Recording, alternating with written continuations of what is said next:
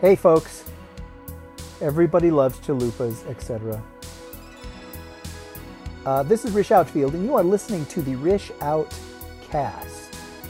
And this is sort of a special episode because, according to the calendar, this is episode 200 of 205.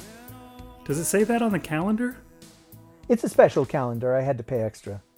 Mine just says May 21st. of course, this won't come out until when? Like uh, December, right? Yes, it depends on how much energy I have to edit it. Uh, the voice you are hearing in the background is uh, it's that devil on my shoulder that tells me to steal things, tells me to use racial slurs, tells me to reference Hitler in my blog a lot. Uh, That is Big Anklevich of the Ankle Cast. That's right. fabled Ankle Cast podcast, and the uh, Sorry, I jumped my intro there. I'm I'm not good at waiting to be uh, called on. I have to admit. I know the answer, teacher. Me, me, me, me. Call on me. I can't remember why I asked you to do this, except for that it prevented me from recording the 200th episode for almost a month. Can, can you remember what the background on that was? I I think it was just that it was a 200th episode, so you wanted to add some dog and pony show action to the show. You didn't want to just have the same old same old. So, you know, you figured you'd go way out and get a celebrity guest. Right. And beggars can't be choosers when it comes to celebrities, kids. So uh, we used to do think this. think early seasons of Dancing with the Stars when the word stars really uh, was was kind of a misnomer. Is that show still on? I think so, yeah. They've they've graduated up to the big stars like, you know, Snooki and and uh, like Sean Spicer and stuff, you know. That, that's now they're they're they've really hit the stratosphere with the stars. So it's it's it's a much bigger deal than it was back in the day. How many episodes of Dancing with the Stars would you say you have seen? I've seen portions of maybe 10 to 20, but I don't know that I've ever sat through an entire episode. It's not really my thing, but my family does like it. I think my wife watches it. I try to put my foot down, but they all just laugh at me whenever I try something like that. And they go, You're not important around here. Shut up and go back into your little room. So, it doesn't work out. Have I completely derailed this show? Oh, I, I think that that presupposes it had rails that it was on be, to begin with. The you know the, there are people that we we used to compare ourselves to radio, talk radio personalities, I guess, a lot. Uh huh. The people that would get on, you know, every single day, and they had a stretch of time and that they just had to fill, and so they, you know, most of the time they'd just be lazy and either say, okay, let's see what's in the news today, or they just open it up to telephone calls, and that fills the time. We were doing it every single week for years, where we would get together one week and we would record a story. We'd get together the next week and we'd record an episode about that story. And uh, it started getting more spread out when we had other people that would volunteer to help us with stories. And then we had That Gets My Goat, which was we were reviewing a movie or so. I mean, I don't know how many times we sat in your little orange car in the parking lot of what was that store called? In the Kohl's parking lot. Yeah, it was the Kohl's parking lot. And I I don't remember exactly why we would go there except for in in my mind it seems like it was a new enough parking lot it didn't have lights. Is that what it was? No, it was just because it was closed at the time that we would record stuff, so there'd be nobody around. But it was still kind of near everything, so it wasn't like we were in the middle of nowhere or something. It was quieter there, and we could generally get away with having the windows down in the summer and stuff like that. It's just a good quiet spot instead of like Target when we would go to Target and there was that guy that would come Oh. with the oh. freaking blower Right, he was my enemy. he would I, run that thing in the background. Yeah. Well, once you moved away, it was definitely harder to do this. I mean, we're not even on the same time zone anymore. And so it is actually tomorrow for you and today for me, or yesterday. That is true. My calendar, as I said earlier, says 21st of May, but yours still says the 20th. It does. Isn't that weird? Yeah, it is. And it says December for the I'm people. coming to you from the future. the future is important to all of us because it is where you and I will spend the, rest, of, our lives. so I, I do have a story that I'm presenting today, and I don't know. This this is one that we had talked about running on the Dunesteef years ago, and I, I don't know if you remember that conversation, but I, I, I think we were kicking around, you know, uh, probably around 2017, we were kicking around the end of the Dunesteef because you were going away, and who knew if we would be able to continue to podcast, uh, you know, even how that would work. And we talked about like what to do for our last episode. And I think I mentioned to you at one point that, well, you know, if when we do get to those last episodes, maybe the last story of mine that we run on the show uh, will be Dying is Easy. And I said, Do you remember that story? And you said, Oh, yeah, yeah, I totally remember that story. I, I suppose that was back in the days when, as soon as I'd finish a story, I would send it to you. I don't know otherwise how you would have read it. yeah, th- those were the days. 2017 wasn't those days, though. That story had been around for a while. I don't remember when it was that you actually wrote it. But yeah, I do. I do remember when you would send me uh, uh, stories much more often to actually read. That was fun times. Now I have to go and buy them off of Amazon. I mean, geez, what good is uh, being co-host with somebody? It doesn't get you any kind of privileges or freebies. But yeah, I do. I do remember that story well. I, I re- kind of remember that conversation. I think you said maybe we should do uh, "Dying is Easy," and I think I said not only no, but hell no. And, and I think that was when you first came up with the idea of running it on the Rish Outcast instead. Weird. I, I don't remember ever considering running it on the the Rish Outcast. I I just once I got to like the 194th episode, 195th episode, I, I saw that the 200th was coming, and I thought, oh, I, I should do something special for that. In the same way that comic books would always have like a double sized issue if it was issue 100 or issue 50 or they, they felt obligated to do it to make it special in some way and uh, I, I guess I could just run the story and then we can talk about it afterward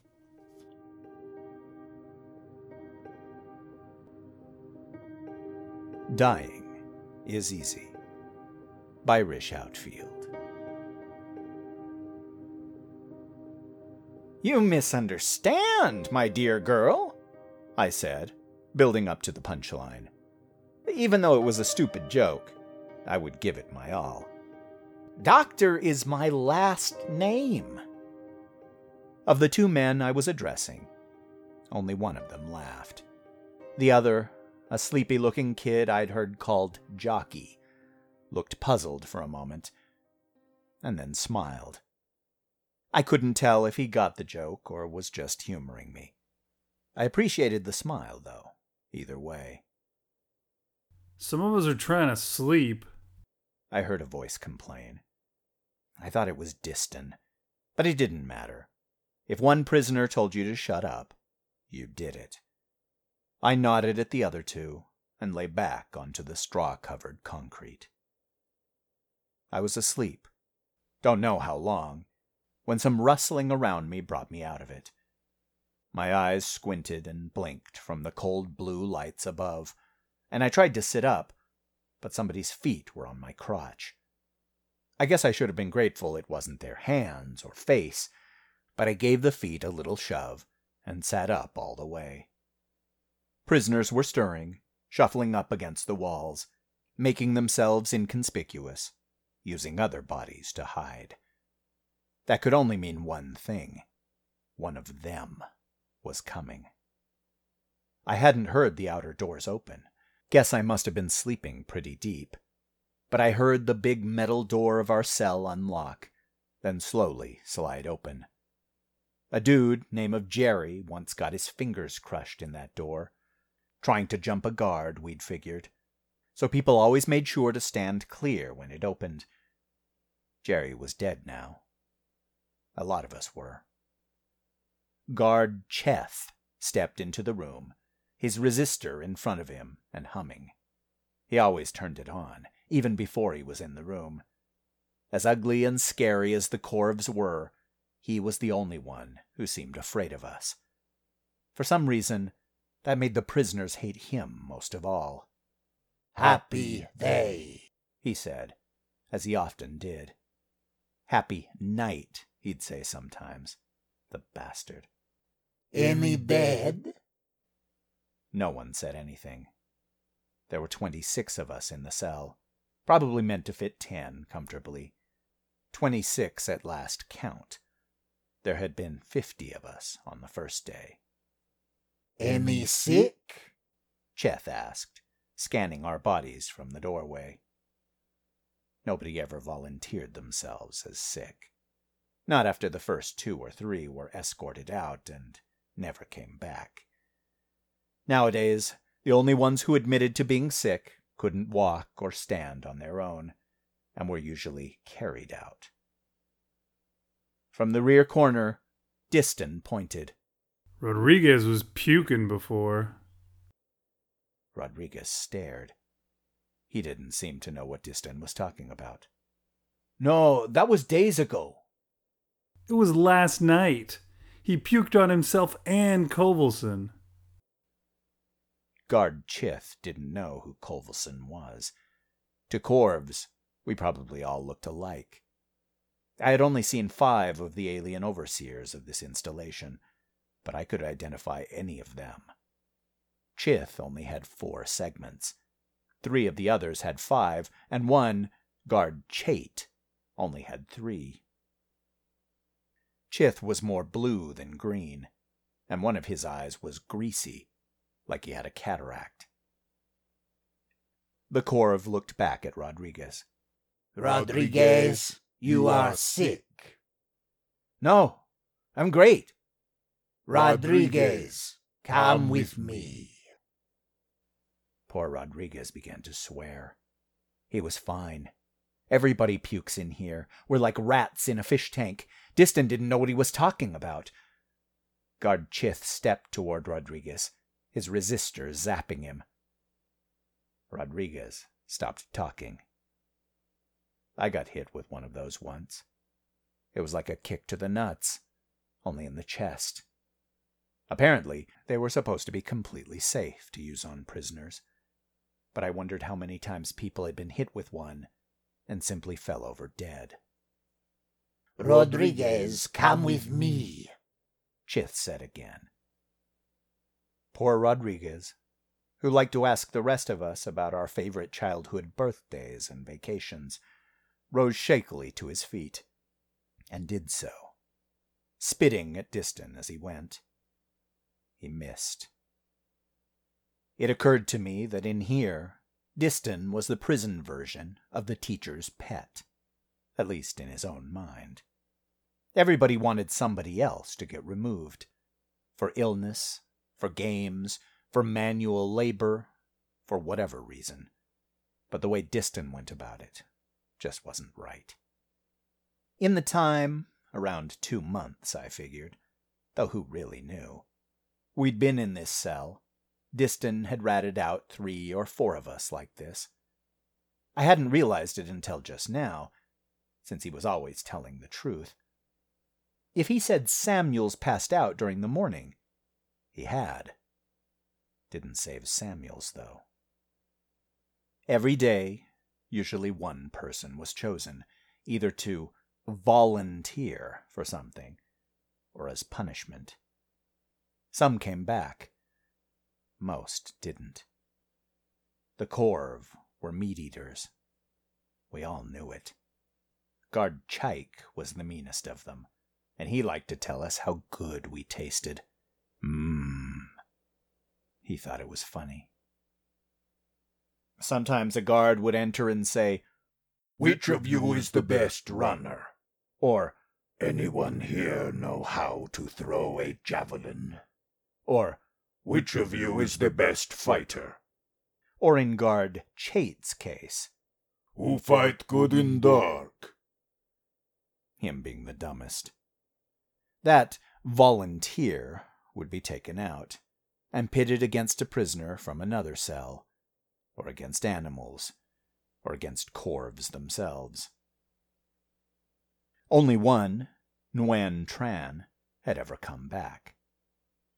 But he was sick two days later. Once the guard had asked, Which of you likes to be with females? and that guy actually did volunteer.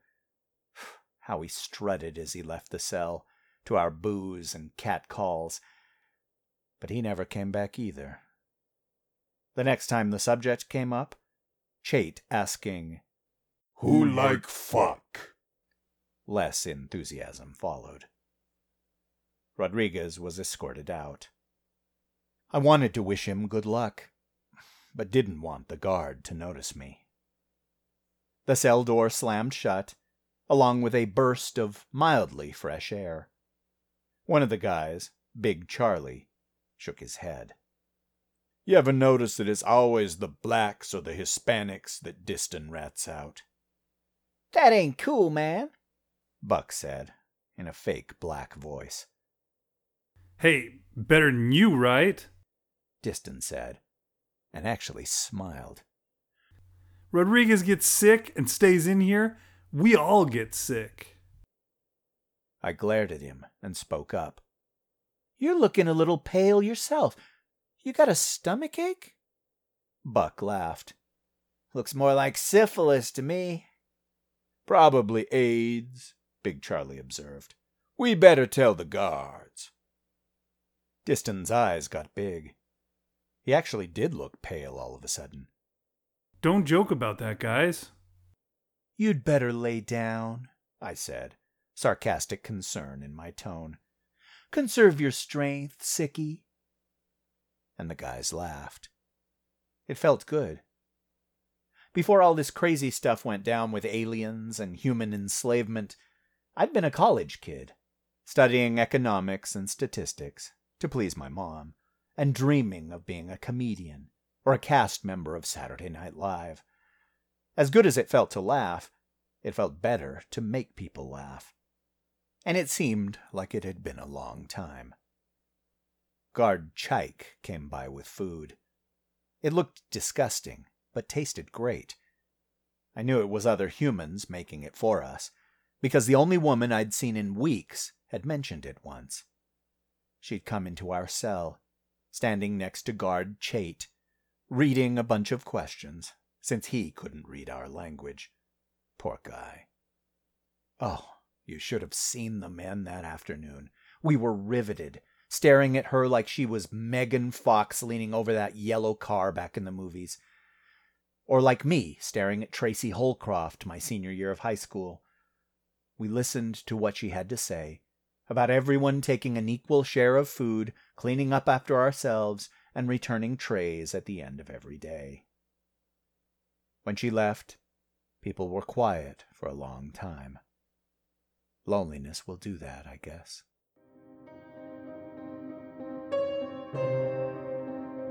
The next afternoon, Guard Chicks came through the door. He was the only Corv with hair. Apparently, all of them lost their hair when they reached adulthood, but some few unfortunate souls maintained theirs, like a bald guy in college. He spoke English well, and that somehow made him seem more sympathetic than the other guards, at least to me. Oh, we hated him too, don't get me wrong, but he talked a little bit more, answered questions when asked, so that made Chicks more tolerable than the others. Any of you feeling sick today? he asked. Diston looked around like a kid with his hand in the cookie jar, but nobody spoke up.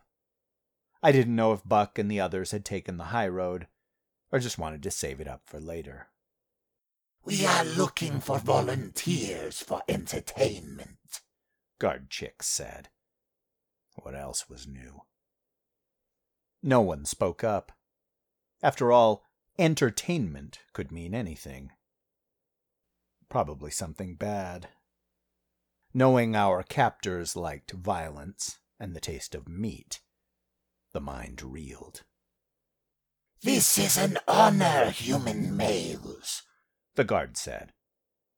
The thought that there were other cells out there, full of human females, both fascinated and dismayed me. Honor is rewarded. Still, nobody spoke up. Guard Chicks himself had told us tales about the fates of other volunteers, so he shouldn't have been surprised. Corv Master One wants to be entertained, Chicks clarified. He wants to laugh. Uh oh.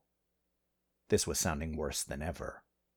None of us had ever seen the Corv leader, but he was described as the equivalent of one of those fat French kings, insatiable in appetite and consistently bored.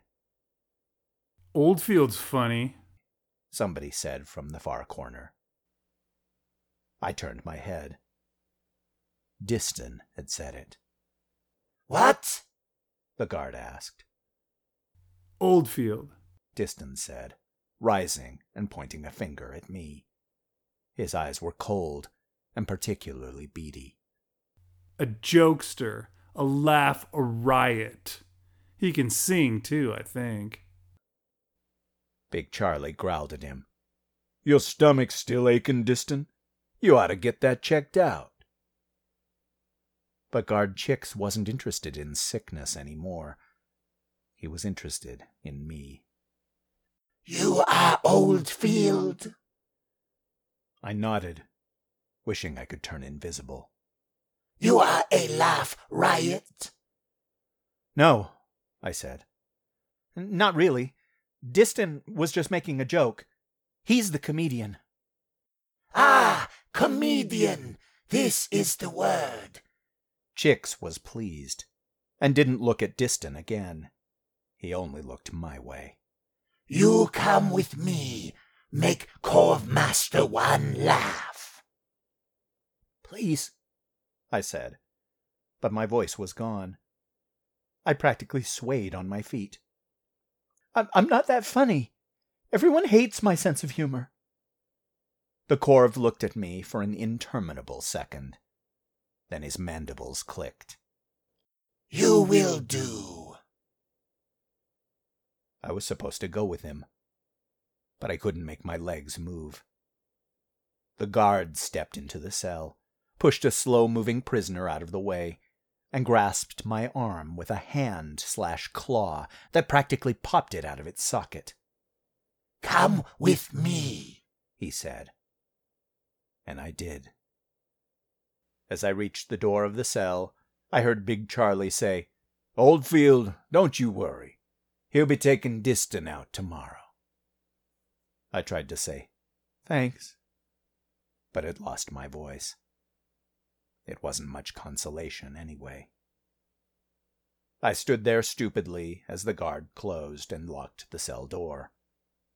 I realized the air smelled really nice in the hall, less like sweat, less like a backwoods outhouse. Immediately, I had to go to the bathroom.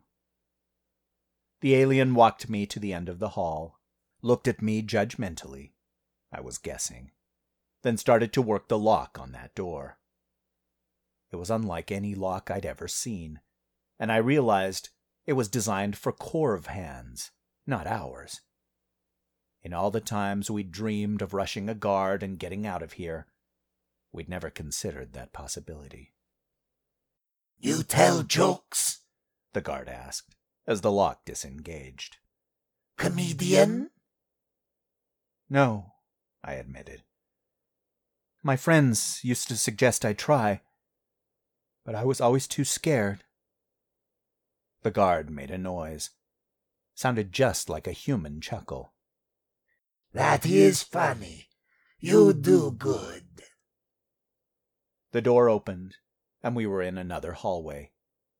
Sunlight was visible through a skylight above. Wow.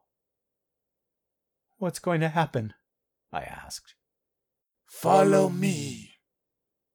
He turned right, and I did. Look, Mr. Chicks, making people laugh is hard to do. He paused, turning to face me. For humans, I mean, I said. And I have no idea what Corv find funny. Neither do I. Guard Chicks said. What? All that matters is Corv Master One. Do your best. Have uh, concentration. That is my suggestion. Great. Thanks, I muttered. You are welcome. We walked past several doors like the one he'd just opened. I wondered if there were prison cells behind each one, or banks of prison cells. Do you. Do you think I could stop someplace and use the restroom before it happens? It happens in one hour of time, he said. We get you clean before. You restroom then. Thanks, I said again, this time more sincere. I was still terrified, but the shock seemed to be wearing off. What does the Corv Master like? He likes to laugh. You will be okay, Oldfield. What if he doesn't laugh? Guard Chicks led me to a pair of scratched metal doors at the end of the hall. He likes to eat, too. I met the second woman I'd seen since coming here. She was big and black and probably fifty, but she put her hand on my shoulder, and I was instantly comforted. What's your name, son? Oldfield, I said. I mean, Jason. Jason, go into the bathroom and have yourself a shower. Dump all your clothes in the bin. Here's a towel. Thanks, I said, still confused and nervous, but tempted by the shower. I'll get you some clean clothes when you're out. Turn around. I did, and she nodded. I suppose she was sizing me up. What's going to happen? I asked. You've got fifteen minutes to clean up, Jason. Take advantage. We'll talk after. I hesitated, looking beyond her, where a corps of guard I didn't recognize, a hunched orange one, was watching. It shouldn't have surprised me, but the guard seemed bored. But I'm supposed to go to the leader and tell some jokes? If you say so, she said kindly. Try not to dwell on it. But who knows what aliens will find funny? I'm not a comedian. Not really. The big woman put her hand on my shoulders. I thought for a moment she was going to kiss me on the forehead. I'd stay away from the racist or Polak jokes, she said. I went in the bathroom and was alone for the first time in weeks. I showered, washed my hair, and used the toilet. The hot water felt so good, I despaired all the hot showers I'd taken in the years before and never appreciated. When it came time to turn off the shower, I noticed my hand was shaking. I couldn't do this. If I had been too chicken shit to stand up on open mic night at Fat Ian's Comedy Club, how well would I perform when my life was on the line? The big woman knocked on the bathroom door, pounded more likely, and I wrapped the towel around my skinny frame. I'd probably lost 25 pounds since I'd last seen myself naked in a mirror, and opened the door. You smell better, she said with no preamble, and handed me a pair of blue scrubs like she was wearing. Put these on, fast. I didn't have time to get you shorts. That's okay, I mumbled, and moved to get dressed. As the door closed, I heard her say, Oh, and I doubt they'll get a kick out of Helen Keller jokes. Just saying. I was dressed and clean and ready to go. At least physically. And then I had to wait seven or eight minutes before a guard retrieved me. And those minutes creeped by, with my stomach cramping up, like I'd gotten food poisoning during my shower. The big woman stood next to me, muttering something to herself. Finally, I couldn't just stand there any more, and I asked her if she'd been working there long. She told me she'd been there a month, and that there were still a lot of people left, and not to worry. Are there many women? I asked, hoping for something encouraging from her. Sure are. Even a few kids. That's good, I said, focusing on our conversation, not on whatever lay in store for me beyond this hall. Us people are resilient, she said. We'll make it out all right in the end. I hope so. She took a step closer to me.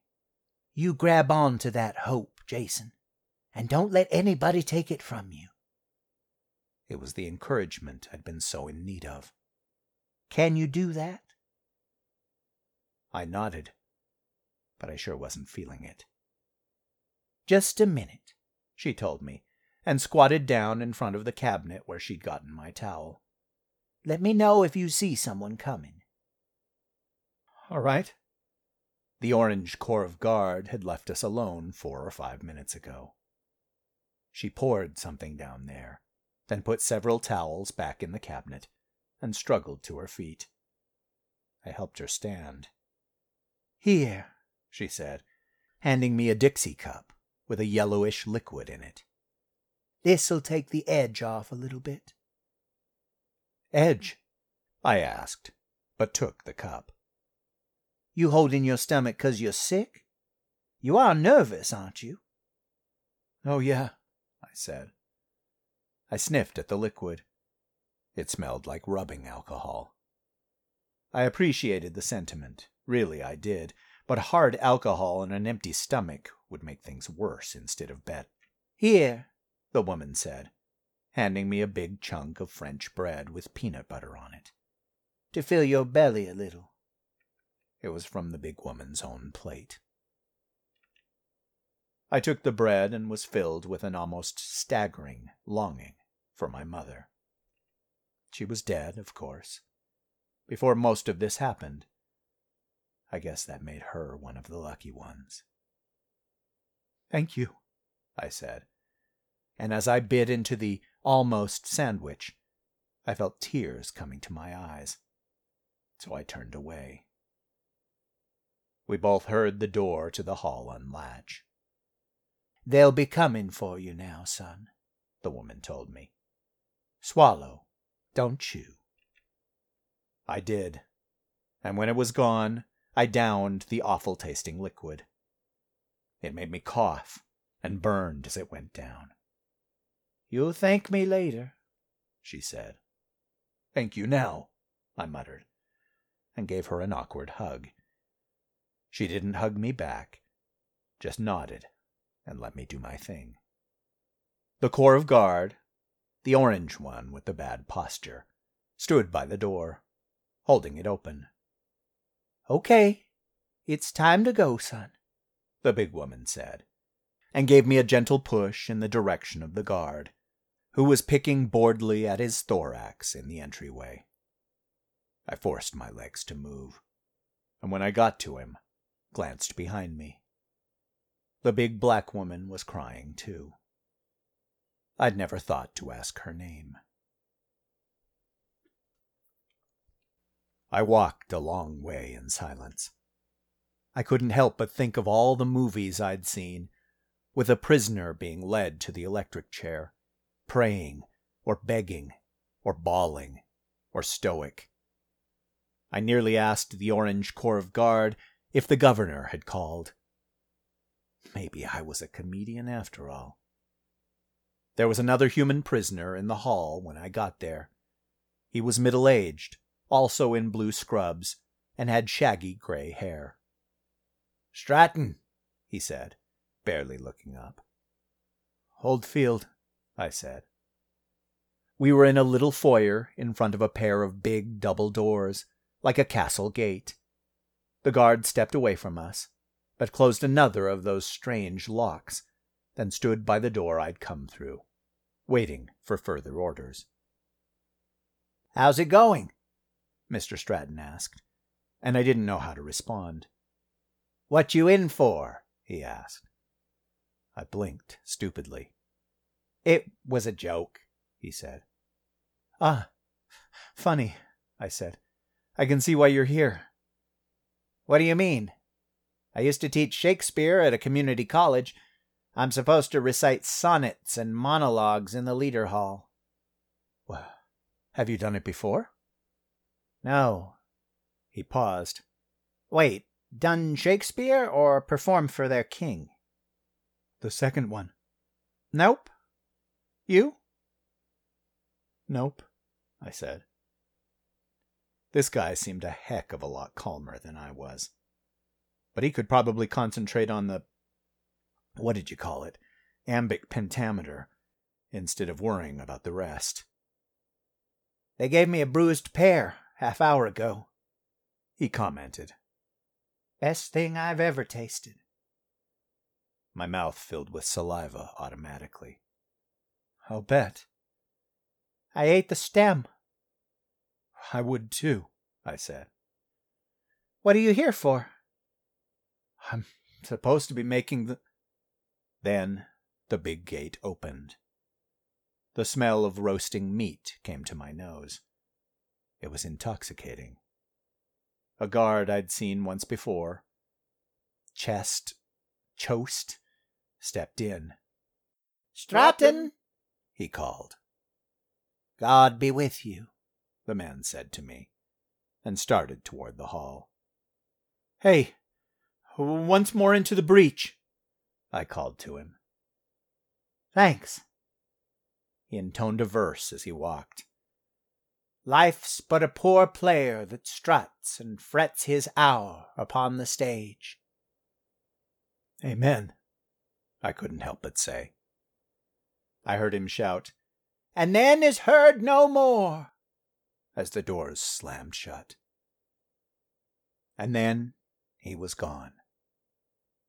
I was alone in that antechamber for a long, long time. Long enough for my armpits to soak dark stains through the clean top I wore. Long enough for the alcohol to take effect. There were no chairs in the room, no handrails. The walls around me began to gently sway, like a cruise ship or a baby's crib. I went over in my mind two or three jokes that I had been telling for years, hoping that comedy was at least somewhat universal. Suddenly, there was a cheer from the hall beyond. It sounded like a human cheer, only lower. The doors opened. The guard looked at me. Old file? I nodded and walked toward him. The leader's chamber was a large open room with a ceiling at least 20 feet high, tables set up along the edges, and bleachers along two sides. At the end was an arrangement of easy chairs, each of which held a Corv draped in black silk. I realized after a moment that this had once been a basketball court. There was sand all over the floor, but under it would certainly be lines for out of bounds and free throws. The bleachers held several Corv, and a scattering of humans, also draped in black silk. Way up above my head, there were banks of bright lights, but also the remnants of pennants or flags. Had this all been a school once? A high school or college? Where exactly was I? Not that that mattered right now. I had to get my head in the game, so to speak. A short, two segmented Corv handed me a microphone and gestured to the center of the room, the tip off circle. It was there that I would take my stand. Stratton, the Shakespeare professor, was nowhere to be seen. The audience had been chittering to one another as I came in, but now they fell silent. Hundreds of multifaceted eyes were upon me, as well as the Corv leader, who watched me intently. He looked just like all the rest of the aliens, except that his skin was mottled, almost freckled. One of his segments had a deep split in it, like an unhealed scar or a sidewalk crack. Forward. He bade me. Not an order, just an invitation. I took two steps in his direction. Two of the guards in front of him, both of them standing, raised their resistors just in case I made a rush at Master One. I wondered if any of us had ever tried. Now, he said. And that most certainly was an order. His antennae twitched in anticipation. Hello, I said.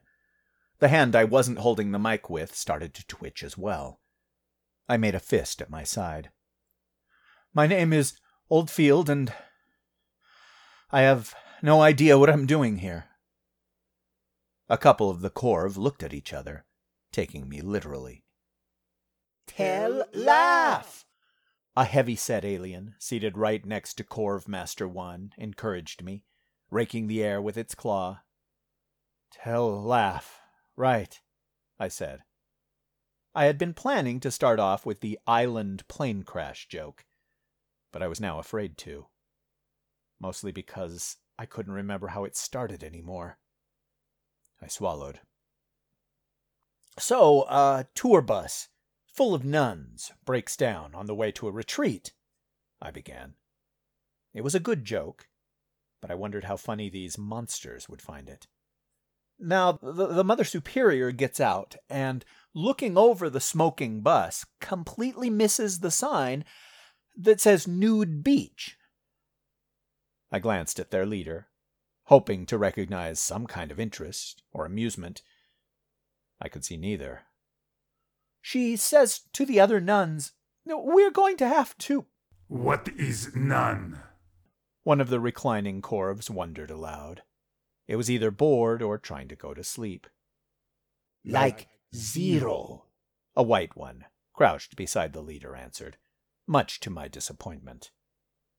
And what is retreat? The same alien asked. To run away. The white one answered. Like human military. If that was a joke, nobody laughed. Maybe their concept of humor was totally alien to ours. No pun intended. What is Newt Bees? A really oddly shaped one beside the leader asked. Well, I glanced quickly around and saw that most of the aliens were naked. The only ones who wore clothes wore sashes or colored belts that must have designated them as servants or guards or their social caste or something. I had a feeling the punchline about the overripe bananas wasn't going to go over so well with this crowd. The leader's legs rubbed together like a cricket's, though without the pleasant sound, and I quickly changed tactics. I uh, found out recently I was adopted, I said, forcing a casualness into my voice. I had no idea, no clue until my mom told me. I looked into Mom's six faceted eyes and asked if she was joking. I paused, waiting for a reaction. One didn't come. Originally, that joke had been about my parents being Zulu warriors, but I had changed it to Corvs, hoping it would work. It didn't. I could tell by the droop of her antenna she was disappointed in me. Who was? the bored slash sleepy alien asked me. My. Uh, my mom, I muttered. This wasn't working. My bladder was empty, but I was filled with the need to go to the bathroom. Uh, she, she was a Corv. Silence. For two or three month long seconds, I could say nothing. Finally, I continued, just talking. What's funny to one person isn't always funny to another. And who knows what's funny to someone from a different planet? Before one of them could answer me or start heckling, I went on. Not me. The thing is, I was never brave enough to get up in front of people and try to make them laugh. And here I am, doing it for. For you life, intoned Corv Master One. He still appeared interested, curious, wanting to be entertained. Yes. The funny thing is, at least I hope it's funny, is that this isn't exactly the most scared I've been. Uh, in my life, I mean. His antenna straightened. I couldn't help but think of an erection. I hoped it meant the same thing. No, I was 16 years old, high school, a time I'd not want to go back to, even though we hadn't yet been conquered by aliens back then. The junior prom was coming up, and I really wanted to go even though boys were supposed to pretend we didn't care about dances. But I, I didn't know who to ask. I mean, I, I knew who I wanted to ask Tracy Holcroft. But that wasn't going to happen. People in the audience had been watching me in silence. By people, I mean the aliens and the fortunate, somehow elevated humans. I hadn't been funny yet, but they had still been with me. Now, they started to shift in their chairs and on the bleachers. I looked at them instead of the leader.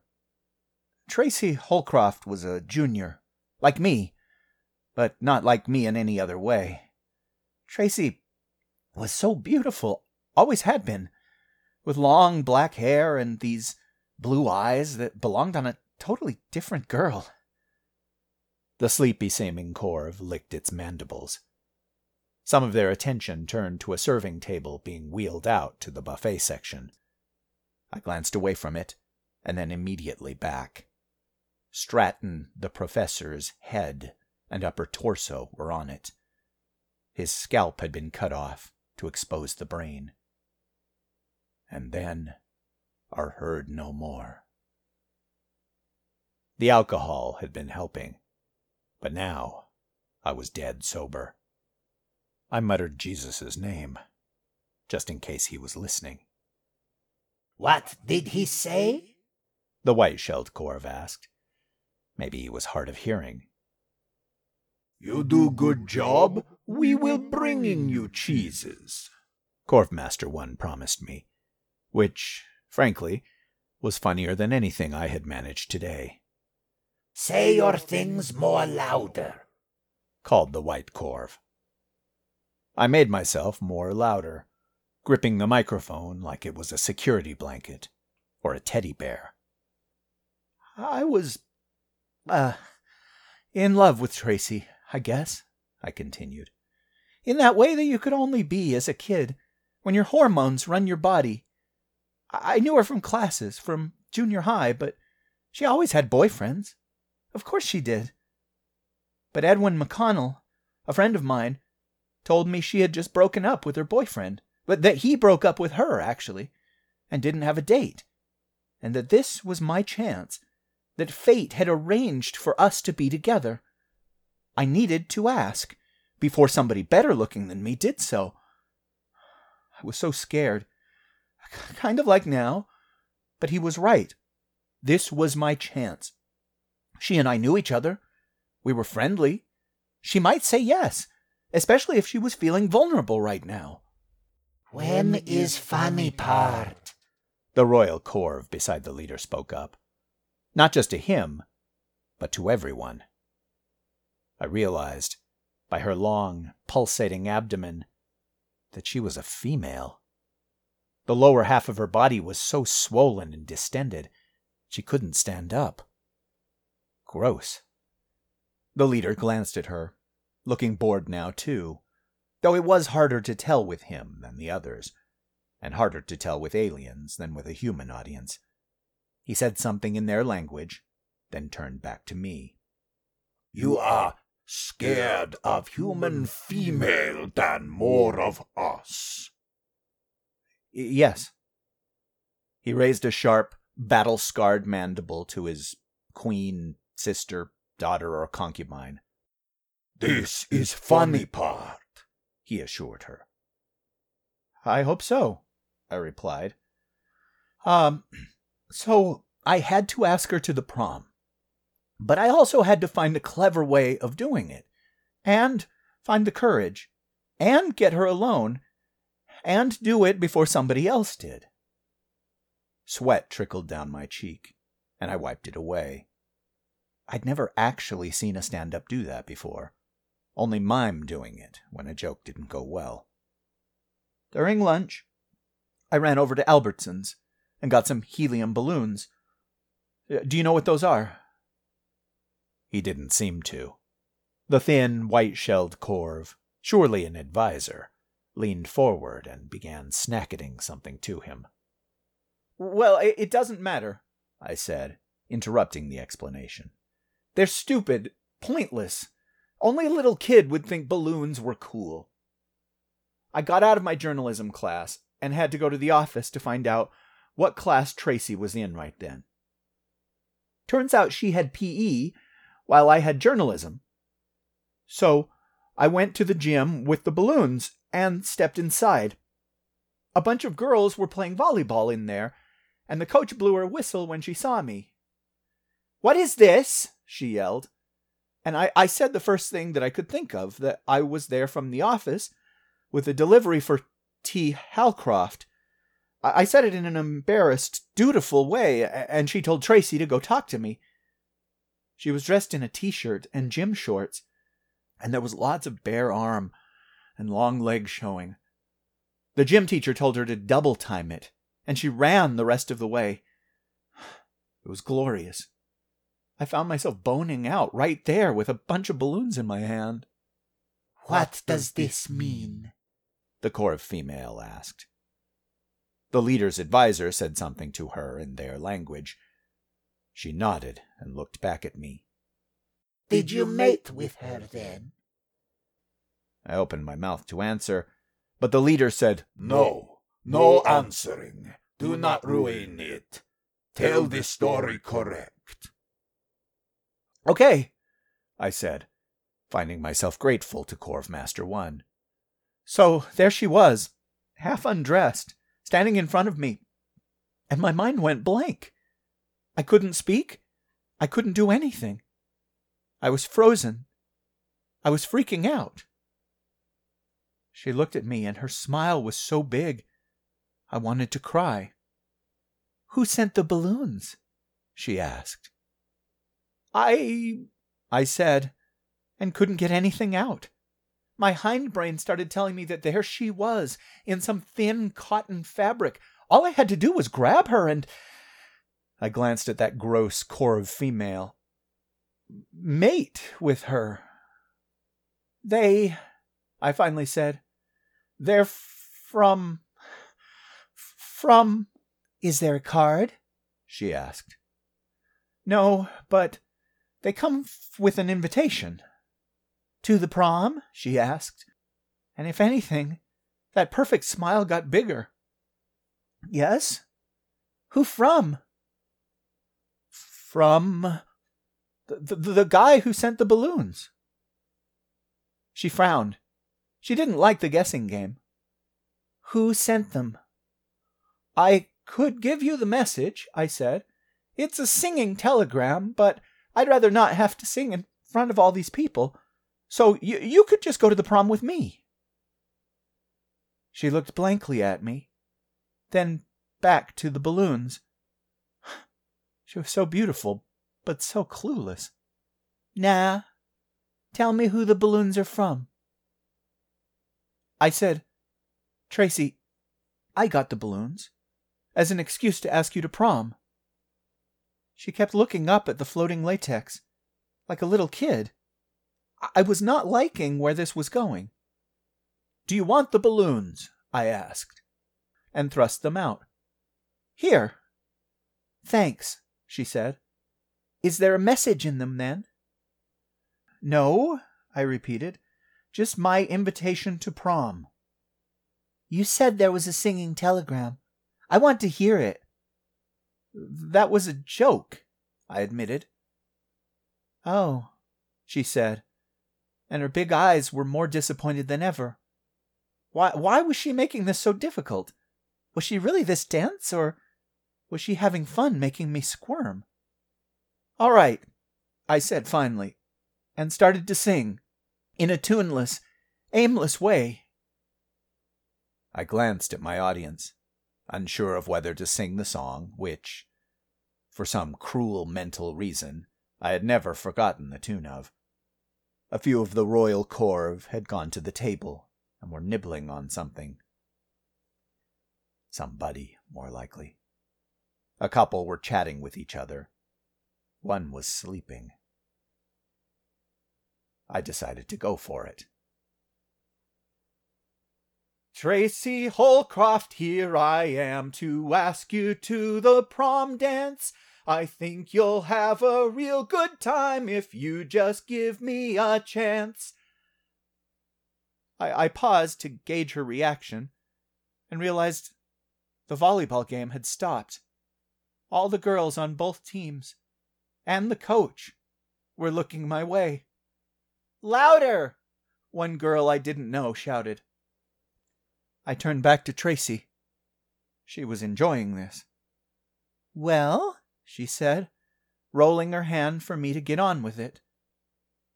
Um, I got you balloons and a made up song to see if you would say yes. If you'll agree, or just nod your head, and I can give this a rest. That didn't rhyme, another girl called out. She wore glasses, and I sat behind her in homeroom. Lauren, her name was. And she'd always been so nice in math class. Tracy's expression hadn't changed. Come on, one more, she said. One more verse? I asked. She took a step closer to me, and my heart did this crazy loop de loop in my chest, or stomach, or, or wherever my heart was at that moment. I went for it. I know I'm not a super jock or a good singer or dancer, but I hope you're impressed with me anyway, so please give me your answer. And I threw my arms out to show that I was done. A couple of the volleyball girls clapped their hands, and one of them whistled. Then the coach blew her whistle and told them to get back to the game, leaving me and Tracy in relative privacy. The thing is, Tracy said, and to my horror, I realized she was about to turn me down. I'm going with Travis. He asked me like a month ago. I lowered the microphone in case the girls had heard that too. I thought you and Travis broke up. We did. But I'm still going to prom with him. What? Why? Thanks for the balloons, though. She started to turn and then said, I'm really sorry, and put her long, thin hand on my shoulder. It almost. You should have asked for balloons returned. The Corv leader interrupted. What is balloons? The female one asked next to him. She was sucking on a bone. It looked like a person's femur. The advisor started to explain, again, but Corv Master One waved him off. It is a primate of the Africa, the leader said confidently. Like monkey, but bigger. I stayed silent, trying to imagine my story as they visualized it. I'd brought her monkeys, so what happened? Another alien asked, one who had been quiet throughout. It was gray and dry looking, almost shriveled. With what? She turned me down. With the dance prom. Oh. Well, that night, The girl with the glasses, Lauren, called to tell me that she was impressed with my song. She pretty much invited herself to be my date. We went out for a year or so, until right before graduation. Then she got contacts. I stopped talking. None of this had been even remotely funny. Why did you not kill this girl who say no to you? The female Corv asked. Before I could answer that I was far more likely in high school to kill myself than anyone else, the Grey One answered, Because this Tracy Holcroft was like a young queen in the hive, far above his station. Exactly, I heard myself say. The leader spoke up. Your story is a good one, amusing for me. But I need answers to what you said before. Excuse me? You said you being more afraiding of that experience than this one. Oh, that. Most of the royal Corvs now looked at me with rapt attention. Well, you see, you have the power to, uh, kill me. But she had the power to break my heart. You know? And the leader laughed. He laughed uproariously. The other aliens beside him didn't move, but when he looked over at them, they laughed too. It was upsetting. I needed to go to the bathroom again. you are funny, human, Corv Master One said, stopping his laughter immediately. We will feed you and giving you a bedding for to sleeping in. And a female. Give him those as well.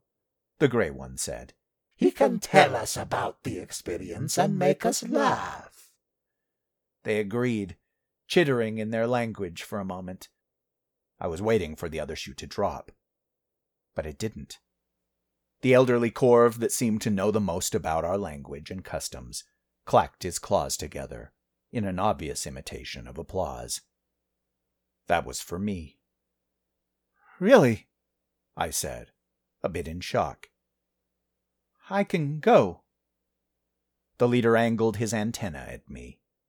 You can go, but coming back tomorrow. Make me laugh again.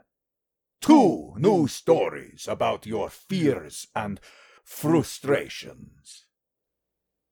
My mouth went dry. Two. Thank you, I managed. The alien leader signaled me away with an upper claw, and the guard sidled up to me to take me elsewhere. The audience began to snick and snack as I left. Some of the humans clapped, and one, near to the front, waved a pole with Dwayne the Rock Johnson's head on it to me. I had to do a double take. It was Taylor Swift. As I left the chamber, I heard Corv Master One proclaim, Now, bring me two humans to fight a battle. With sticks! I didn't know if I should pity them or envy them. The end.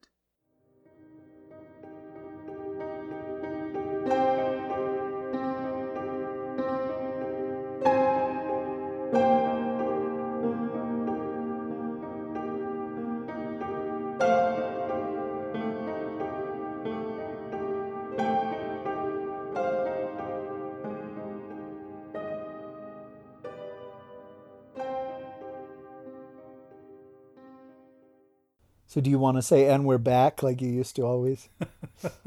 no, this isn't my show. I can't do that. It's not allowed. I'm trying to be a good guest. I already butted in before you introduced me. do you want me to say "and we're back"? No, I just you used to do that. I know, and I was actually considering doing it, and then I'm just like, this isn't my show. I can't do that. I just need to shut up and sit here. Yeah, just go ahead. And we're back. Hello, everybody. Welcome back to the Rich Outcast. How was that? Thank you. Yeah, that's that's nice. I should get. Hey, you get the celebrity guest, you get the best. I brought my A game for you. So that was a fairly long story, and uh, I don't know that I mentioned what we had our famous celebrity guest throwing his voice there at the beginning of the story as the guy, a real sweetheart of a guy named Diston. Okay, I got to stop you there. What the hell? what kind of a name is Diston? I don't know, but I don't know. everybody goes by their last names because it is a prison type situation, and uh, it's just it's an ugly name, isn't it? So, do you think it's that guy's last name then? Yeah. I, as- I s- assume. I think so. D I S T E N. You were telling me that you had an email from me from almost 20 years ago where uh, I was saying that lots of times I'll just have girl says, girl two says, and then I have to go in and search and replace those those girl twos and, and all that. And I, I still do that sometimes but uh, yeah, I'm sure it was just like a hole or bully or the guy that he was uh, inspired by, who has shown up in so many of my stories. It was probably under that name, and then I had to replace it. But I don't know where Diston came from. Yeah, that's a name that I have never heard. Never heard that as a first or a last name. Well, But uh, you said you had heard odd. of Oldfield as a last name. I have. Yeah, I knew. I knew a guy. Uh, I worked with a guy whose last name was Oldfield. He was a film reviewer. It was at, at at a time that I wanted to be the film reviewer, and then all of a sudden, this guy showed up and started reviewing films for my TV station, and I was just like, "Damn it! I think that my chance has passed." If I wanted to be a film reviewer, I should have done it before they hired a film reviewer. The guy that did Tubular Bells was that not Mike Oldfield? I don't know. Sorry. I'm not the world's biggest fan or even really very familiar with tubular bells. But I'm sure they're great. Well, they're they're they're certainly tubular. Are they totally tubular like like 80s parlance? Yeah, I I would go as far as to say that they are gnarly. Oh, nice. They're bitchin'. They're bad. There was a, a sketch on Saturday Night Live a couple weeks ago that was making fun of Gen Z's, like the the the slang that they have online. Michael Che wrote the sketch. It's just a bunch of like kids, and each one has like a different color hair, like blue and orange and green and all that garbage. And they they say things like yeet, and uh, it was uh, not a good sketch. but the next day, there were all of these like complaints. And what was weird was when I heard about the complaints, I was just like, oh, that's not surprising. You know, because these coddled kids can't take a joke because they've been told that they are, you know, wonderful, perfect beings of light Uh-huh. their whole lives. But what it was was that there were a bunch of urban viewers that attacked Saturday Night Live for using, you know, Ebonic speech and making fun of it.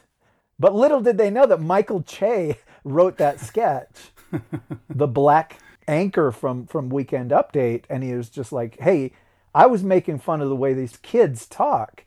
If you're saying that they stole that from you, then you should be ashamed of yourself."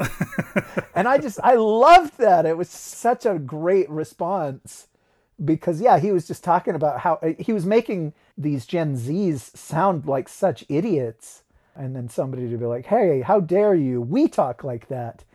Yeah, it was not the best place to come from with criticism. Nice. So, coming back to the rails, Okay. if there were any rails to begin with, you just played a story for all these folks called Dying is Easy. Does first of all, what does that title come from, Rich Outfield? Oh gosh, I I don't remember who it was. Oh my gosh. I typed who and Google. Oh my gosh, I kid you not. The first response was who said dying is easy, comedy is hard.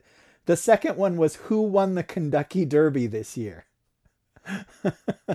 Third was who is the richest person in the world. But I just find that really, really strange that I typed who. That that's not strange. That means that your computer is eavesdropping on you, sir. Either that or that was the last thing that you searched. Okay, well, it's definitely one of those things. It, so it was Edmund Gwenn. I can't even say that. Edmund Gwenn, who was the actor who played Kris Kringle in Miracle on 34th Street. Those were reputed to be his dying words. He was visited by a, a film director named George Seaton as Gwen lay dying in, in bed, and the Seaton said, I know this must be terribly difficult for you. And Edmund Gwenn is reported to have said, No, no, dying is easy, comedy is hard. Huh. A bunch of people, I think, have been credited with saying it since then. hmm But it, it's it's a very famous quote, and uh, it's it's beautiful. I love it. So that's of course where the title came from. I hope I didn't spell it out in the story. You know, you, you're just supposed to get it from the title, Right. what, you know, and Yeah, uh, I mean, obviously, there's the likelihood of our main character dying for trying to do comedy, which he's not particularly good at. So it's hard. It's it's got a lot of that woven into it, I suppose. But uh, I think it's a it's a good title for sure. It's one of your better titles. It beats the pants off of bundling made easy. It wait, it beats the pants off of what? bundling made easy. Oh, that's that's cruel. I like bundling made easy. Yeah, I'm sure you do. You know the. In case anybody who's listening don't know, doesn't know what I'm talking about, Rich has his series of uh, stories about Lara and the Witch that are all titled with uh, insurance company taglines, and I haven't read Bundling Made Easy, so I don't know how the title fits. I do remember trying to suggest that he should call it The Company You Keep. And he said, Oh, yeah, you know, I just looked at that same list of uh, insurance company taglines on the internet that you looked at, and I thought of that one too, but I'd already decided on Bundling Made Easy. And I went, What? okay. I, I wrote a story in 2021, a Laura and the Witch story that I did title The Company You Keep. And it's about her making friends with a, another girl in school who claims to be a witch. And it just, it worked better for that story than it did for the romance, where, for Lara falling in love. So, Uh huh. but you know, there are some really good slogans for insurance companies. And then there are really, really dull ones that have the name of the insurance company in them, Right. which are much, much harder to, uh, to separate, to, to make general. But yeah, everybody has, has things that speak to them. And one thing that I love to do is to name stories after song titles Right. and with uh, that very first Laura and the Witch story, I just I got it into my head that I was going to call it like a good neighbor, which uh, is State Farm's, or uh, I guess it's still their their slogan, but it was before the goddamn Jake from State Farm plague has struck. I mean, just just this endless. And I don't even want to say variety because it's it contradicts the meaning of that word but there's an endless wave of Jake from State Farm insurance commercials that we get over and over and over again. And I remember in doing research trying to find slogans that that insurance companies are the biggest advertiser in America. More than beer, more than soft drinks, more than anything else. It's insurance companies. They just spend billions every single year and it's sad because they're just they're they're blood sucking awful Yeah. pestilences on our society. Much more so than beer or soft It's drink. because they have no product to sell. They don't have to make anything. Their product is you feel better, you worry less. You're giving them money so that on the off chance something happens to you, you you'll have somebody to pay for it. I think you probably do just as well if you took all the money that you paid to all your insurance and just put it in a savings account. You'd be able to make a shit ton of money instead of wasting it all. But that will never happen. And, and now we are required by law to have insurance in most ways. So, uh, whenever you're required by law, that's when you know they're going to become quickly the largest investor in advertising because why not? Everybody has to do it. Can you imagine if they required by law that you must buy a six pack every week? How much more beer commercials we would have. I guess beer commercials tend to be fairly clever, and I I don't watch sports like you do, but it was always the beer ads that were the funniest That's true. when I was growing up. They would hire like the best advertising firms to come up with just, you know, very, very memorable, really, really good stuff. I remember uh, Gore Verbinski, that guy that did the Pirates of the Caribbean movies and and The Ring, and uh, he ended up in director jail because of Lone Ranger, and then some film studio gave him a very small budget to make a, a movie, you know, saying, well, you know, we'll give you a second chance. And he made this movie called The Cure for Wellness on like a super, super low budget. And it bombed just as badly as, you know, his big budget flop. And so, yeah, he's his career is over despite having made these billion dollar Pirates of the Caribbean movies. And he got his start doing Budweiser commercials and he did that the frogs that said Bud Y Zer, which was just this huge thing. And I think of it now, and it's just like, why? Why did why did that catch on?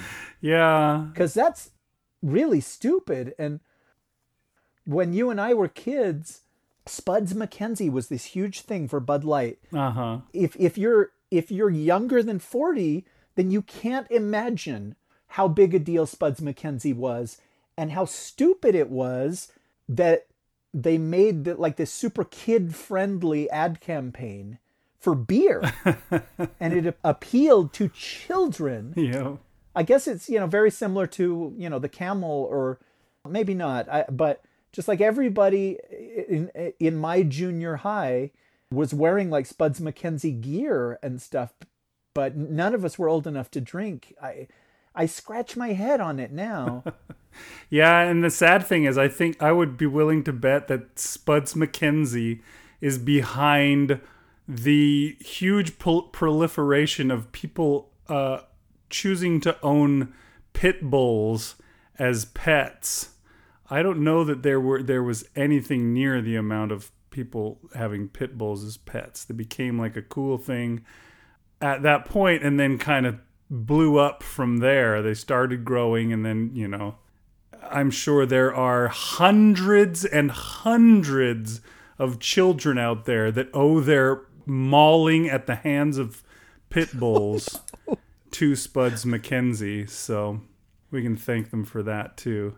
They, although, you know, going back to the insurance company commercials, Okay. there are some that are are good. Like even Jake from State Farm, the original Jake from State Farm commercial was good.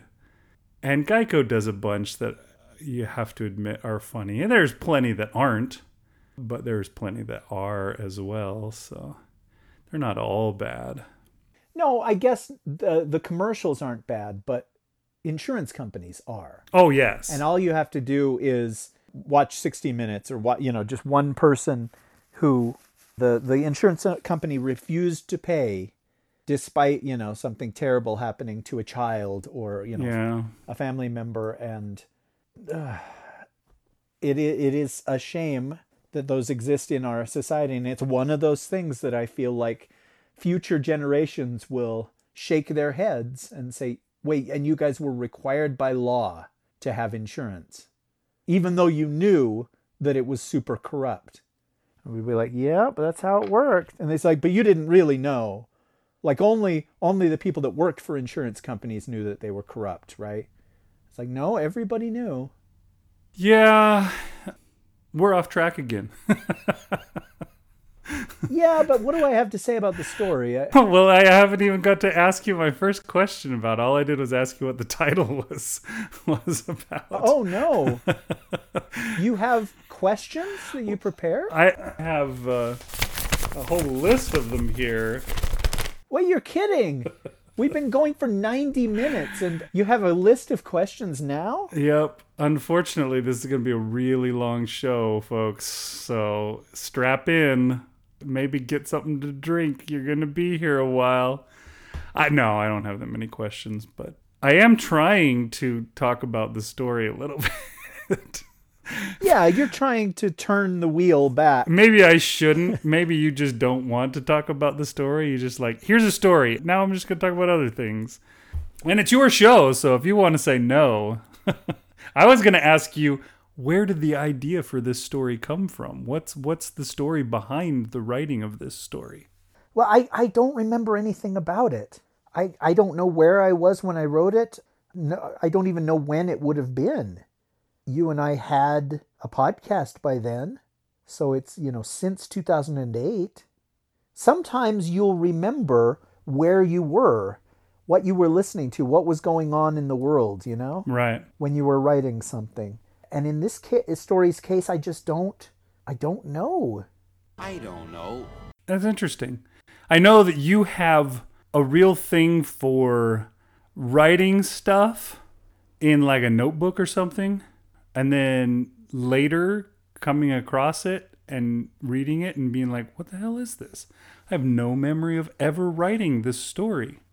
And to the point where you don't know how it's going to end or anything. It might as well have been written by a different person.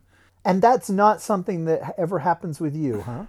not completely i have had stuff that i wrote where i'm like what is this i don't i don't really remember this you know when i've come across it i i don't think i've written enough you know you've always written way more than i have uh, even on the year that i wrote 300000 words you went ahead and wrote like 360 so you've always always topped me in output so I don't think I have enough stuff out there to be like, oh, I don't remember this at all. What is this? Perhaps if I wrote 300,000 words for five years in a row or 10 years or something, there would be stuff in there where I'd be like, huh? This is by me? This can't be right. But so far as yet, that has not happened. I know that there's a lot of autobiographicalness to this story. Uh, you were once conquered by aliens and taken to a prison. Although it changed, you, you were forced, I think, to eat the excrement of all the other prisoners in, in real life. But in this story, you changed it to where you had to tell them jokes. Yeah, it, made the story, no, no pun intended, more palatable. uh, it- it's funny because when I mentioned the story to you the other day and said, hey, do you remember that story, Dying is Easy, that I wrote? You said to me, yeah, I remember that there was a guy who went on before your character did. And while you were doing your like monologue, they brought him out like on a tray and everybody started eating him. And I was like, no, I wouldn't have written something that dark. You're like, that has to be a your story. I don't write It did. It felt like something way darker, something that you would write. And then when I got to that part in the story on doing the audio, I was like, oh crap, he was right. and then I go, and then is heard no more.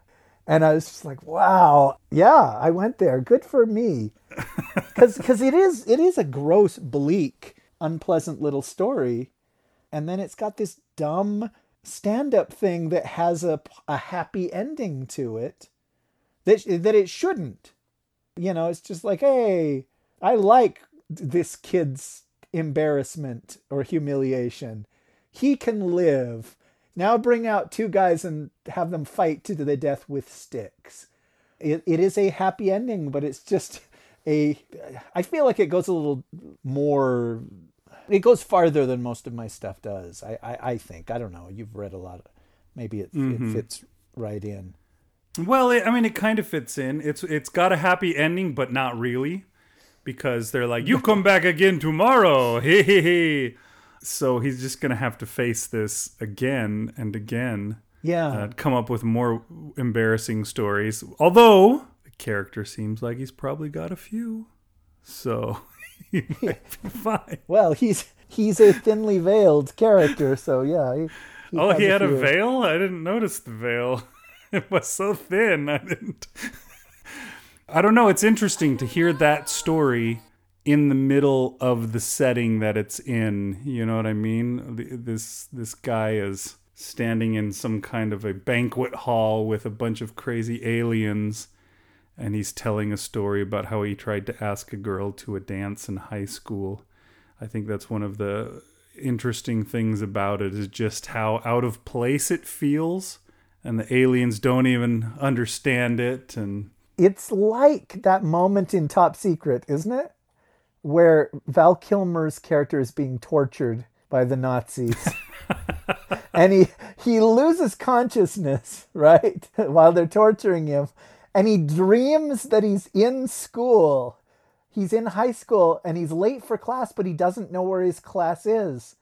And he's just like, "Oh no. No, I'm late for class." But which which one is it? Where is it? Somebody help me, please. And then he, he comes to and he looks around and he's still being whipped. And he goes, Oh, thank God. It's one of the best jokes in that whole movie. yeah, it's hilarious. And it's sort of like that in its absurdity, I guess. The whole like aliens have taken over the earth and we're being groomed for meals for them and, and, and entertainment and stuff is a, a dark premise. And it's probably shown up a lot of times in entertainment. But I had never written anything about this before or anything like this before. And I it could even have been more bleak because I did think about like their living conditions and what do they do for a toilet. And I decided not to go there of like you know what it might smell like in a room like that and because you can go so dark that you can't ever come back from it and I feel like that moment with the Shakespearean teacher at the community college being wheeled out is like a you're going to lose half your audience moment. It's so dark. Am I wrong? Yeah, it is right up to the edge at the very least, but that's, you know, it's one of those things. It's like, you know, how Joss Whedon would always kill off some character that you loved because, you know, you have to see the stakes or else you're just to be like, nah, he's, this person's to be fine. They're not really to eat him until, oh, wait, I guess they will because that's the guy that was up just before him and he's already hors d'oeuvres. That's one of those things that at least sometimes you have to have. You know what I mean? I mean, maybe you don't have to have that in every story uh, where there's a threat, but it is important that the stakes are real, you know, so it doesn't wind up being like Arnold Schwarzenegger movie from the 80s where he skates his way through everything shooting off his machine gun mowing guys down left and right and you never feel like oh i wonder if he's going to live through this or not until die hard came along and uh, you know bruce willis is just getting shredded left and right and you're just like oh my gosh this guy may not live through this you know when you see him come out there at the end limping along his blood streaming out behind him coming off of his feet and all that stuff and then you're just like, yeah, this guy has really uh, earned his keep. It's that kind of a thing, I think, when you see that guy. It is dark, but I think it's a little bit necessary. I don't think you took it too far. No, when you took it too far is when The Rock's head is on the end of a stick and Taylor Swift is waving. That's when you jump the shark, sir. Yeah, I mean, but that's my Steven Spielberg blowing up the shark at the end of Jaws. If if I've had you up to this point, it's okay. I've gonna I'm gonna have you for the 99th percentile of of the movie or whatever they'd say that whatever Spielberg said on that, you know, it's like if if I hadn't lost him up to this point, I'm not going to lose him by blowing up the shark at the climax of the movie. There's that moment er- in the middle where he goes in and there's the there's the nurse, Uh-huh. but but he gets like so much humanity from this woman, like warmth and uh, and some booze. just he gets an exhibition of what the best of people is after seeing the worst for so long. And i feel like stuff like that is is necessary i think. When you paint a story this bleak you have little things where you catch sight of of hope of of of, of somebody that has remained decent despite this job that I would imagine would just suck your soul right out of preparing these people to go out and and most of them never come back. right. Anyway, yeah, the the, the Taylor Swift thing was a 2021 edition that I threw in there cuz it just I wanted something at the very very end that would make me laugh. I don't know if it doesn't make anybody else laugh, but it the, the idea that you know that there's all these monsters and they all you know want to eat us and they see us as parasites or hors d'oeuvres as you said. And then there's a few like sellout humans that are among them that somehow found a way to coexist with these conquerors. And that one of them is Taylor Swift that's that's the sort of thing that amuses the hell out of me. Yeah. And if it doesn't make anybody else laugh, that's okay. that one's She- for me. She is the ultimate crossover artist, so There you go. That's right. She I did hear that, that a couple of her songs were right up there on the Billboard rap charts for a couple of weeks. And so that is quite an accomplishment. yep, I think that's all of them now. I think she even hit the Hot 100 classical charts, so You know, we, you did a whole year where you wrote every single day or a, a, a long stretch of a year until you reached 300,000 words, right?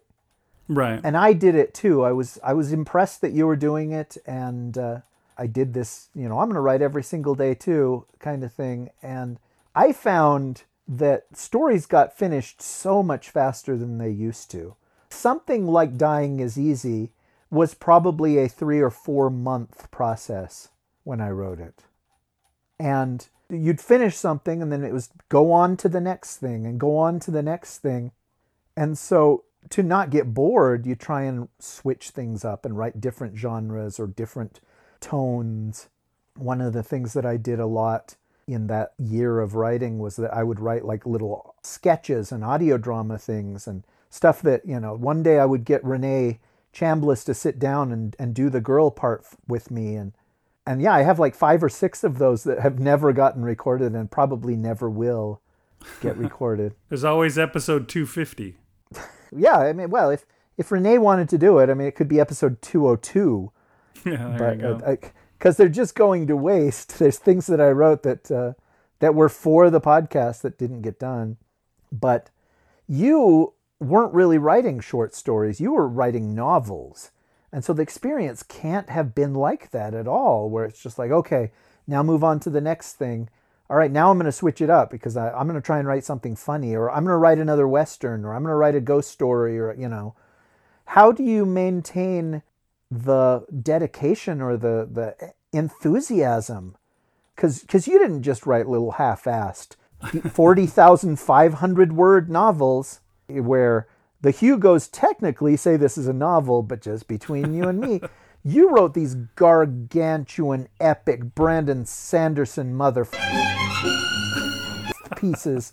And so I, I I know it's a super long question. Can you remember it enough to answer the question? Do you remember how I kept my enthusiasm up in writing? Uh, long- I don't know. Um, you know, it was what I was doing every day, so I was I was going to do it. I did have basically an outline that I was following, or the the story that I had to tell. You know what I mean? I didn't want to quit until I finished it. There was times where I did take breaks in the middle and, you know, I stopped writing on one novel and went over and wrote a short story or something like that. But mostly I would just stick with what I was doing. Uh, I found it easier to stay in the story to be able to to write the story well if I stuck with it day after day. If I moved off into something else, I would kind of lose the feel and lose the excitement for the thing that I was on. So I found it was better to stick with it until I was done. I've always kind of written that way. I know that you don't necessarily. You'll often bounce from one thing to another and back and forth again, I guess, to keep yourself entertained. Or just you lose excitement for a story.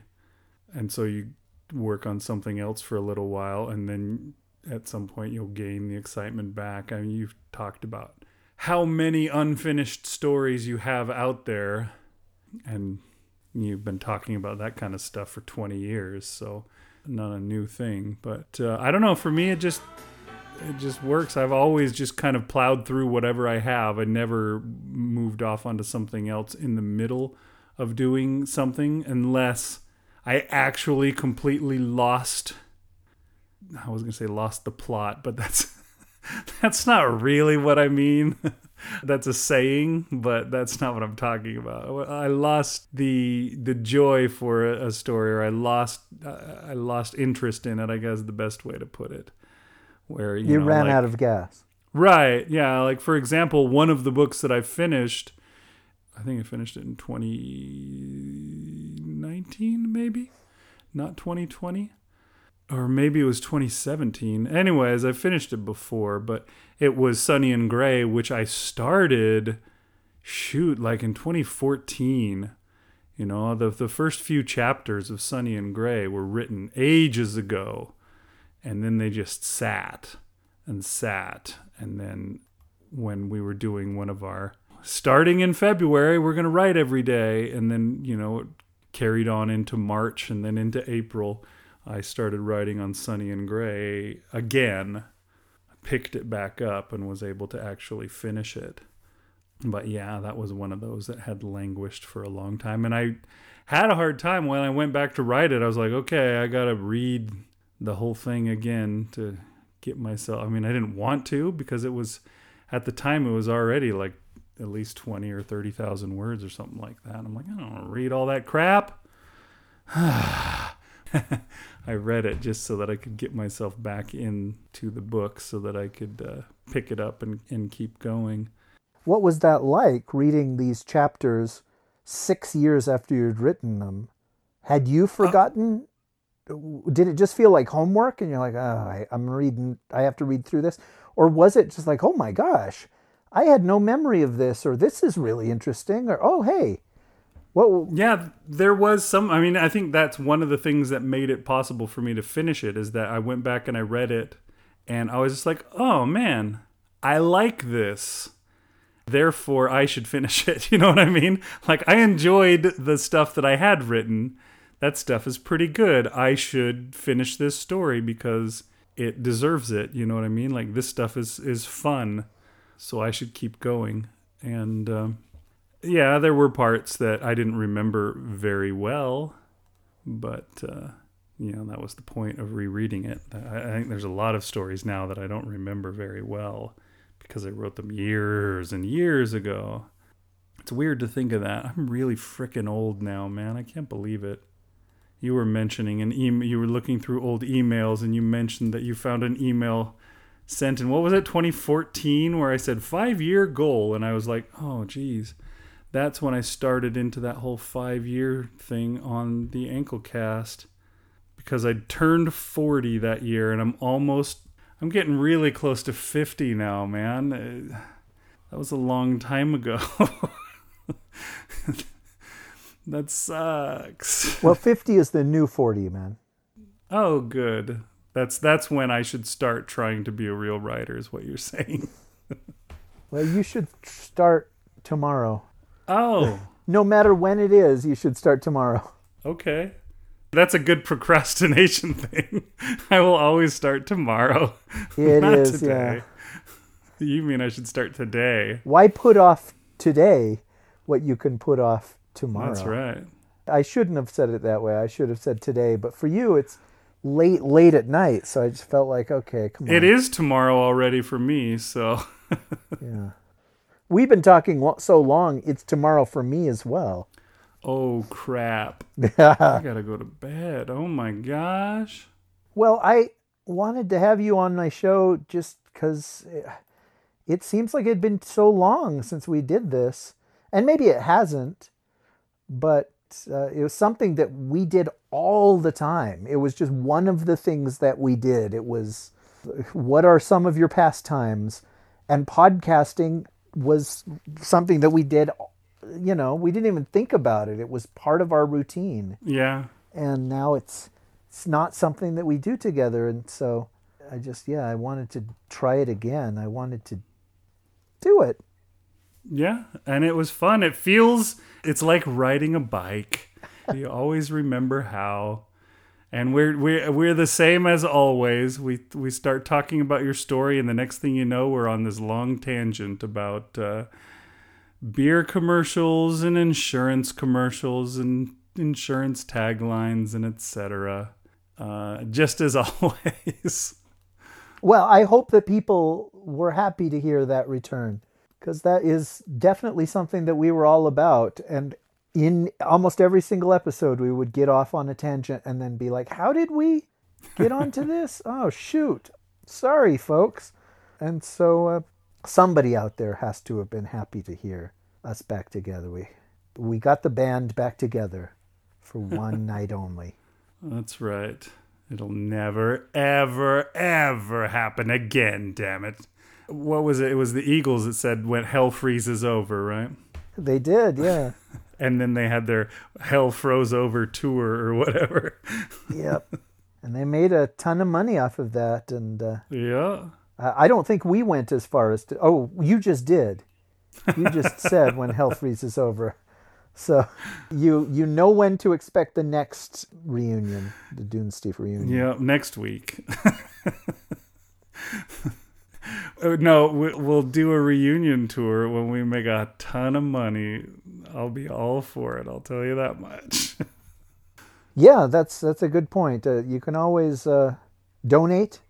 You can always support uh, me on Patreon and let people know that you do want us to continue, or that the temperature in hell is going down very, very quickly. Global cooling and I will be much more uh, willing to bug big to do this again if people say that they really want it.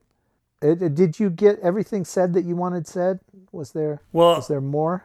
I only got the first few questions on my list. The list was uh, 79 questions, so I think we're gonna have to do a part two later. So uh, I'll just keep this here. Let me just fold it up, put it in my pocket. Okay. I'll save that for for when hell freezes over. All right, folks. It's been great to be here. I'll see you next time. Thanks for having me out, Rish Outfield. I love it here at the Outcast. It's so much prettier here than it is on on the Ankle Cast. I love what you've done with the place. Well, we, I, you know, I've had 200 chances to get it right. Well, hey, thank you again. And thank you, folks, for listening all the way through to the end, as we say every week, or month, or year now. That's it. I have been Rish Outfield. And I've been Big Anklevich. Good night. Thank you, Detroit. We'll see you next year. Thank you. Good enough. The music in this episode was created by Kevin MacLeod whose shenanigans can be found over at incompetech.com.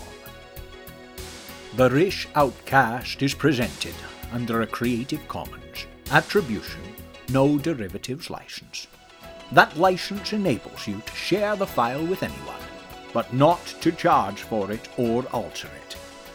A license to kill, by the way, enables me to kill anyone I please whenever I please. You judge which is better. Let's just hope they don't expect an encore. Because we're not coming back out. Turn the lights up.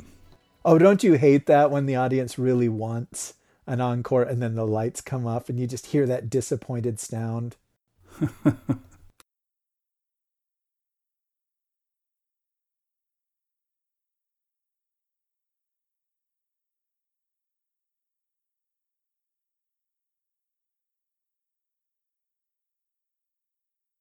I, I, I can't remember. Were we going to have you do a, the voice of a character on there, or just put it out as is? Uh, I don't know.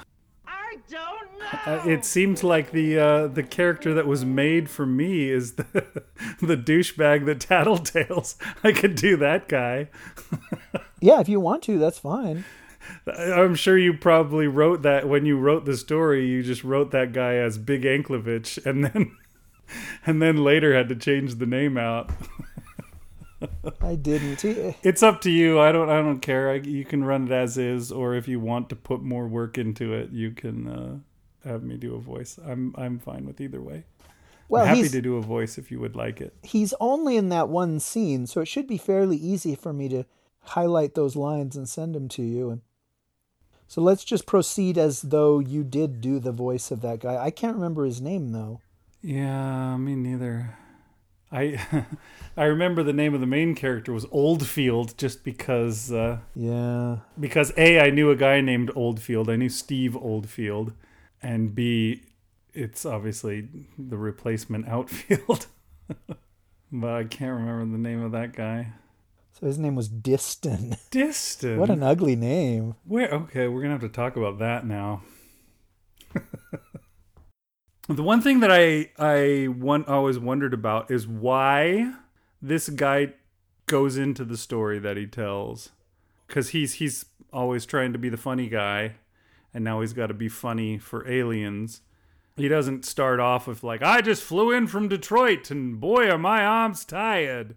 Any like bad jokes or something, you know. He, uh, he just Oh, drops straight into the story where you just like he he says he's uh, never be, he's been more scared than this once, and then he just goes into this story, and it seems uh, kind of abrupt or something. And I always wanted to know why is it he decides to tell this story. It doesn't try and steer them away to some other topic that'd be more funny or something, but uh, instead, I always wanted to hear him say something like, "Well, I'm gonna die anyways.